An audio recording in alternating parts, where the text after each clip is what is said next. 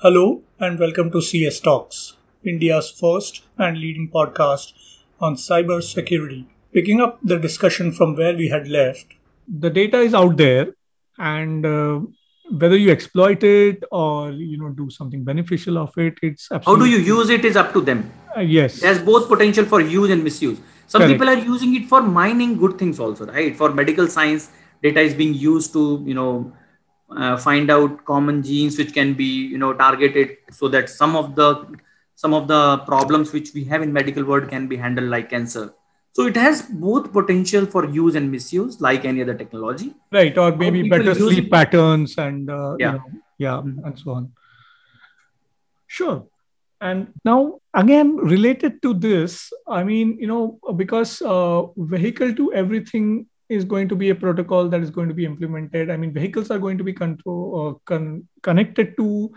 your phone, connected to probably some of your home devices, connected to nearby servers um, through 5G.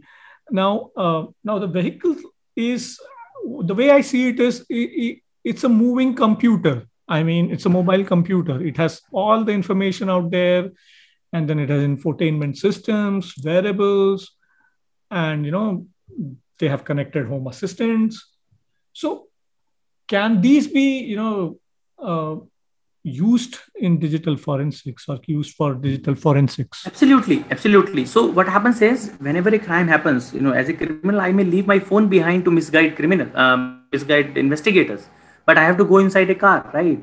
So my unique signature can be identified at which car i traveled to which place did i go to uh, let's see if i'm carrying my phone. My phone will automatically sync to car infotainment system which will have logs of all the calls and so on. So and the gps these, systems also like uh, yes yes. right. all, car has inbuilt gps system these days almost all the cars right? So yeah yeah. where your car was it records everything where you have been.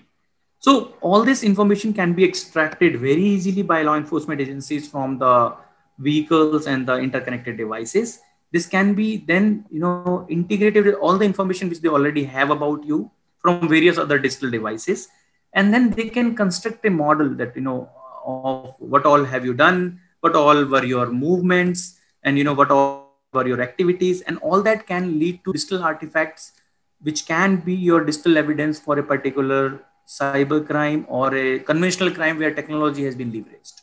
Oh it is good to know that because that is that gives us uh, def- a definite assurance that you know we are definitely uh, vigilant and watchful. So um, now we have talked about criminal behavior. We have talked about how they exploit uh, emotions and how we have even talked about uh, the new future technologies, how they can be exploited, and so on. Now, I'm pretty sure, eh, eh, like you know, in the olden times, uh, some clever criminals they you know try to wipe off their tracks and you know fingerprints and so on. So these days, there might be you know cases where criminals are also aware and trying to you know combat they know that what, what are the kind of digital forensics methods that might be used against them and they might try to divide uh, you know d- destroy a device or you know uh, yes. damage you know so that you don't have evidence against them so yes we call it possible to you know conduct digital forensics on a da- damaged device yeah. so we call it you know anti forensics where criminal is trying to destroy the way evidence can be extracted. You know, criminal is destroying device. For example, let's say if you raid me, you are a police personnel and I am a criminal. First thing I will do is I will either throw my phone onto wall so that it breaks down, or I will put it into a glass of water, or I will throw into a nearby pond, oh, or from okay. outside uh, uh, the window so that it falls from uh, you know big height and it breaks down. Okay. Assuming that you can't extract information out of it, right? Right. So damage device is the most common way criminals try to you know uh, make sure that you know forensics becomes difficult and, and it is extremely it is not easy for law enforcement agencies. However what he doesn't know that you know there are exhaustive work which is happening in extracting data from damaged devices. So because chips onto those phones are very small in size it is very very difficult to damage it. You can damage the circuit board you can damage the body you can damage various other things but the chip which contains data is extremely small fingernail kind of size chip which is not easy to break. It is of, made of silicon you know very sturdy very hard. At times it has survived firing of bullet also. There are cases where somebody fired and phone uh, the bullet went through the phone but still the chip survived. Rest of the portion was broken right? So in most of the cases even if the device is broken or mistreated like water or salt or you know and so on right. your can be extracted from the motherboard. Chip can be connected to specialized connectors and data can be recovered. And it will only delay because once you extract raw data you have to reconstruct it. You have to do uh, use the specialized digital forensic softwares to uh, make the sense of the data. But you can always get this data back. You can always carry out digital forensics using those specialized softwares. It is almost like saying that you know uh, you will always get the answers. There might be la- delays. Uh, like we call it in hindi the famous phrase that you know der hai par andher nahi. Similarly yeah. it could be that you know the forensic investigation will get delayed but it will definitely be done. Absolutely. And now this is so interesting, actually. I mean, this also explores, uh, you know, uh, this uh, creates a venue to explore into so many different uh, types of attacks and, you know, the behavior of the criminals, trying to understand them. For example, uh, out of curiosity, now I'm curious to know if they can exploit you know timing attacks power monitoring attacks electromagnetic attacks. And so yes you know side channel attacks is what i'm getting into. Like what the type of side channel attacks that they can get into like uh, Side channel is an extremely interesting phenomena. It's like it's like uh, uh, let's say if you're sitting inside house, you're hungry, and somebody is cooking something in the kitchen, you can come to know what is being cooked by the smell, Smell coming to you. Yeah, right? yeah. Similarly, those kind of techniques are being used both by criminals and law enforcement agencies. It's like if your computer is right now uh, heavily used, you know, you are doing some kind of uh, activity which is consuming a lot of power. It tells me that you are doing something important, right? So these kind of uh, solutions has been developed both by criminals as well as law enforcement agencies. And I'll give you example.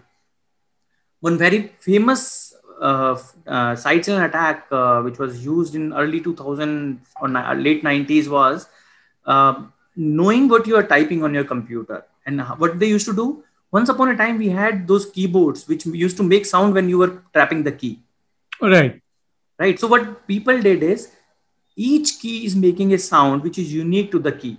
Now, if I can record what sound is being produced when you are typing, if I can record all that sound, I can actually train a model which can tell me what you have typed.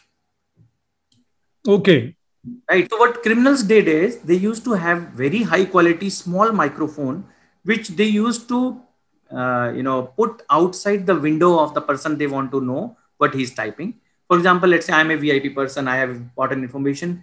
Uh, I have a glass window in my office, and a criminal just pasted a small, high quality uh, microphone on one corner of the glass of my window, and this this microphone will keep on recording whatever is being typed in my room and you know the, what will happen is each keystroke sound will be transmitted by this microphone to the car where the criminals are standing into 300 400 meters away and they will record each keystroke and convert and find out what i have typed. This will include my passwords login details and email which i have typed and so on. To the accuracy which is as high as 98 to 99 percent. That was the absolutely. first yeah yeah i can imagine. I mean the, they can uh, approximate the sound to the possible uh, characters Yes. or numbers Yes. or what has been typed. Yes. Wow. Yes and similarly you know very recently i came to know uh, uh, there was one research paper which was presented in singapore uh, where they told that you know it is it is a very interesting fraud that let's say if i have to get into your house and you have a lock hanging outside your door so what i need to do is i have to accompany you when you are opening the lock by putting your key into the lock and i only have to have my sound recorder on. What they say is when you put your when you slide the key into the lock the the noise the which click goes of the yeah the clicks of the key to the lock pads, you know, the, each head creates a unique sound. Wow. So if I can just record a three to four second sound when you're inserting the key, I can, there are, there is a software which they have developed which can model this sound to develop a key to the accuracy that I, they will come out with three physical keys and they are sure that in 100% cases, out of these three key, you can open the door.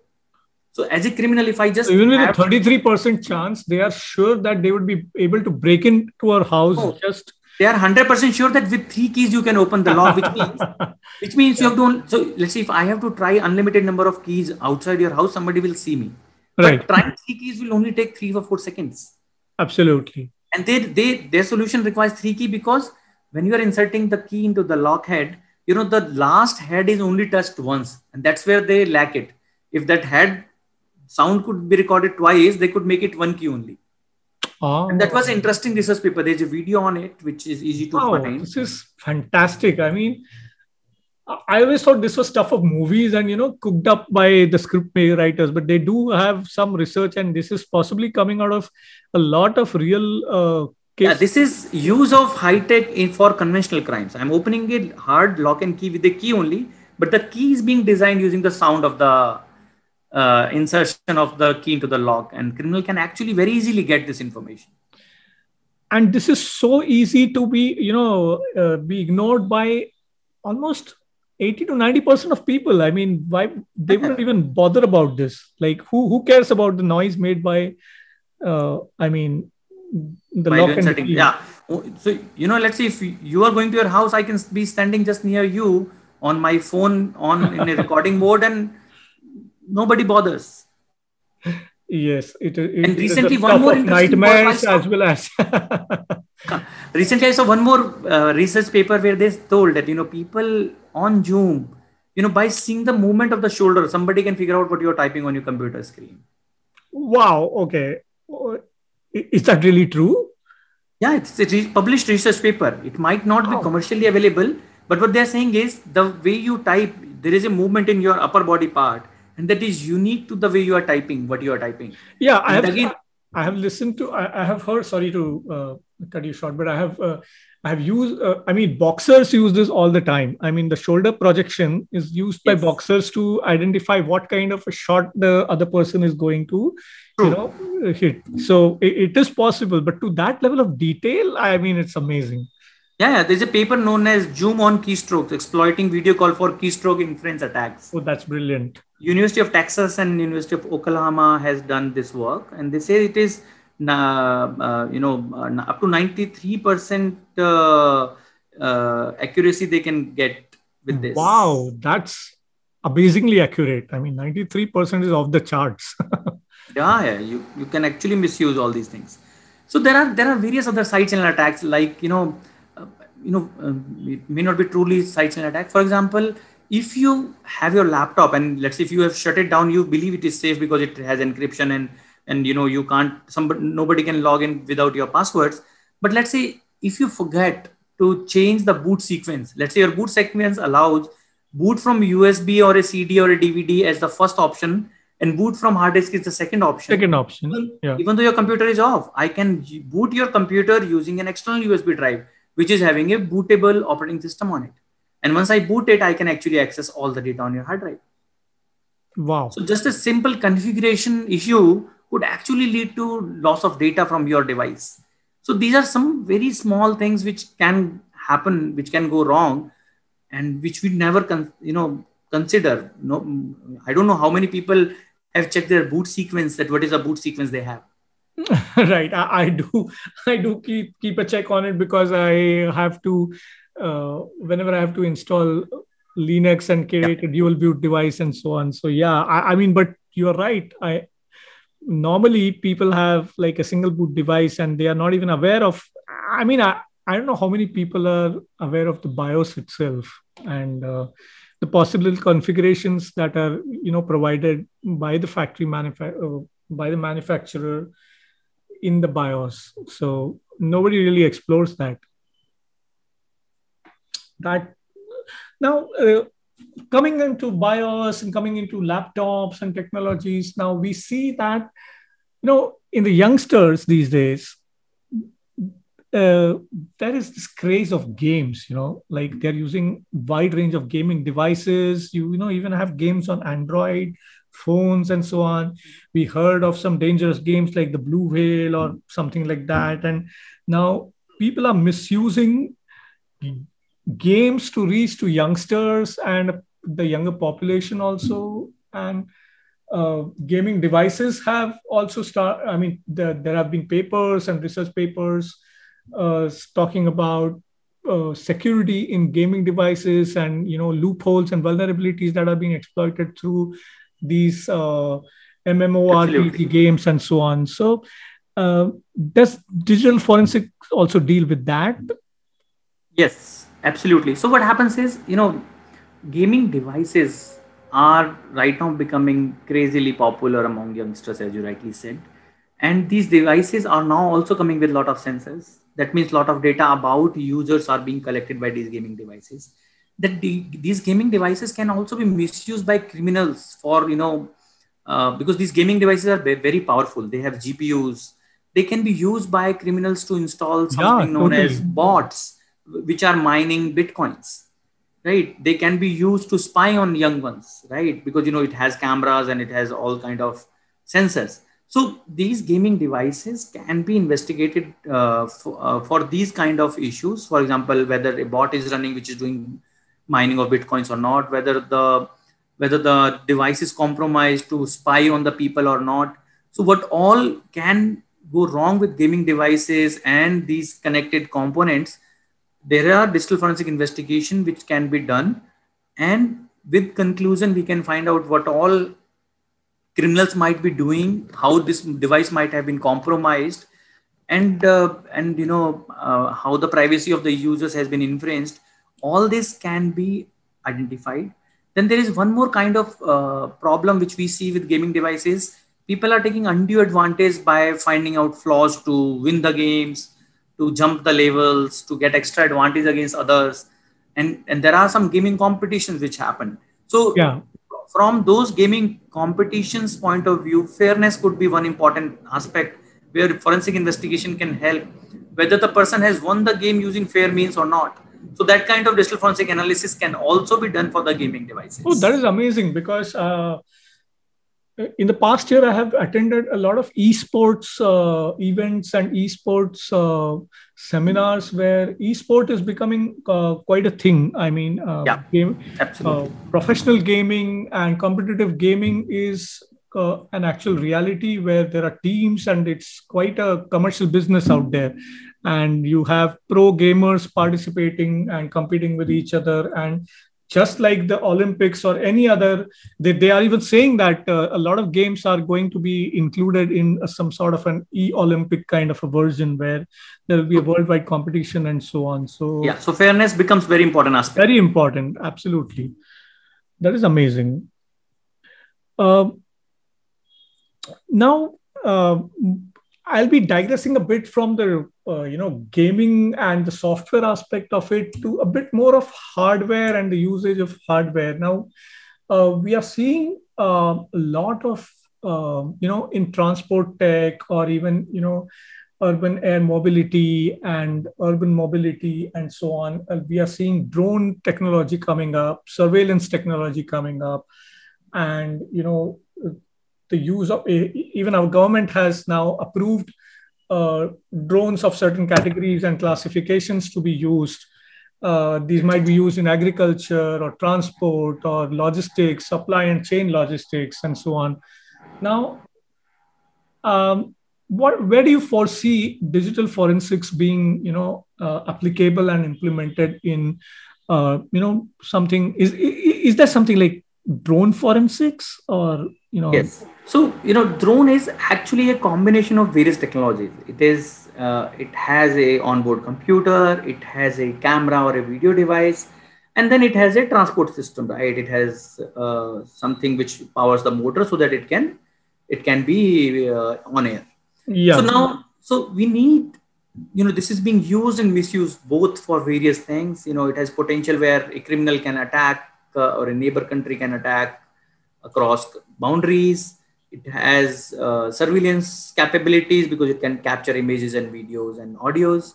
Um, it is used for various services like you know uh, as you told agriculture sports filming and so on. So it actually requires specialized uh, uh, forensic investigation which is known as drone forensics which incorporates audio video and image forensics which is again conventional digital forensics where authentication and extraction of audio video and image from the storage device is carried out which is like any other normal digital forensics which we do. Then it has sensors uh, and then you need to find out where it is connecting uh, whether it is connecting to a particular network whether it is collecting data offline and then transmitting using some kind of spatial medium. So it requires investigation from that point of view also when we are talking about across countries and across border uh, misuse of drones. So drone forensics has unique challenges. And for that purpose drone forensics related research is gaining ground. Specialized drone forensic labs are being opened up. And lot of emphasis there uh, to investigate specific crimes which can be done using drone and how to investigate them in a fast track manner because you require specialized connectors you require specialized software yeah. And you require understanding of how something might have been done. So drone forensics is something which is gaining ground. People are aware and law enforcement and digital forensic community is well equipped well prepared to handle drone forensic challenges. So when we say well prepared are the does this also mean that we are uh, you know there are existing laws and protocols that also allow us for cross border interaction or you know conducting surveys and so on because uh, once you're in the air uh, it's different than being in the on the ground i, I mean, think there are there I, so aviation laws and other things also would come into place. That's what I'm saying. So uh, there are laws for all uh, international cross-border kind of thing, okay, and they have to adhere to those international laws and treaties. And uh, so uh, right now, my uh, focus is on digital forensic aspect of forensics of drones. And for that, you require how to extract data from drone. How to extract data. Correlate data for a particular case and how to find out uh, what all is being carried out in terms of uh, malicious and unlawful uses of drones. Okay. Now, um, uh, drones and all these softwares and you know, uh, be it hardware, be it software, be it games, be it drones, we always come across two major classifications of technology. One is you know proprietary um, code or proprietary software written somewhere. And uh, there's also a wide, wide acceptance of open source information and you know open source practices and so on. Uh, is there are there open source tools or open source uh, you know uh, publicly available? Uh, yes. Tools? So you know this is a very important aspect: uh, open source versus commercial tools so when we talk about digital forensics, it requires admissibility in court of law, which means whatever solution you use, you have to ensure the repeatability of the solution. It should not be the case that you know what you have done cannot be reproduced by using any other tools or any other software. Right. That is very very important. So so there are open source tools. Uh, many times digital forensic investigation does not go to court of law. Right. When two private parties are involved, or if a company is uh, you know investigating an espionage by employee and so on many times these kind of cases do not go to the court of law okay the, the parties are interested to find out truth parties are interested to only find out what has gone wrong what somebody has done using what is the methodology which has been used to carry out this fraud. There to save cost open source tools are being used. Uh, however when we talk about uh, digital forensics investigation which goes to the court of law most of the uh, you know uh, investigators or most of the forensic scientists prefer commercial tools because that provides them ease of uses. It is not that open source tools can't be used open source tools require little more practice little more expertise and they're little less user friendly compared to commercial tools right. but what happens is initially open source tools are developed for some new kind of problems and over a period of time commercial tools incorporate those kind of features into their tools so this is a very good uh, you know evolution process where new problems, new solutions are being developed. Initially, they are used and refined through open source tools, and slowly they become part of their, uh, you know, uh, commercial tools and uh, you know tools which are used for carrying out investigation. And you know, one very interesting science which is gaining ground is open source intelligence these days. Open source Oh, intelligence okay.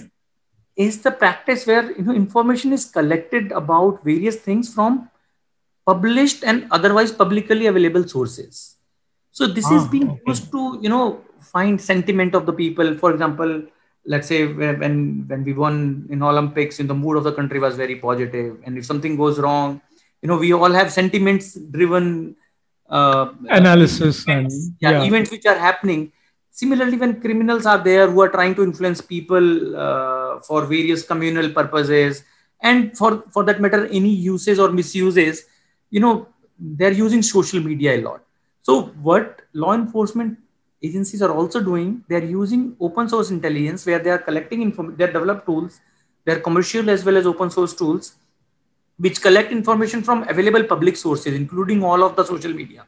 Okay. and that information is being collated to find out sentiments to find out if there is anything any misuse of technology is being done or not.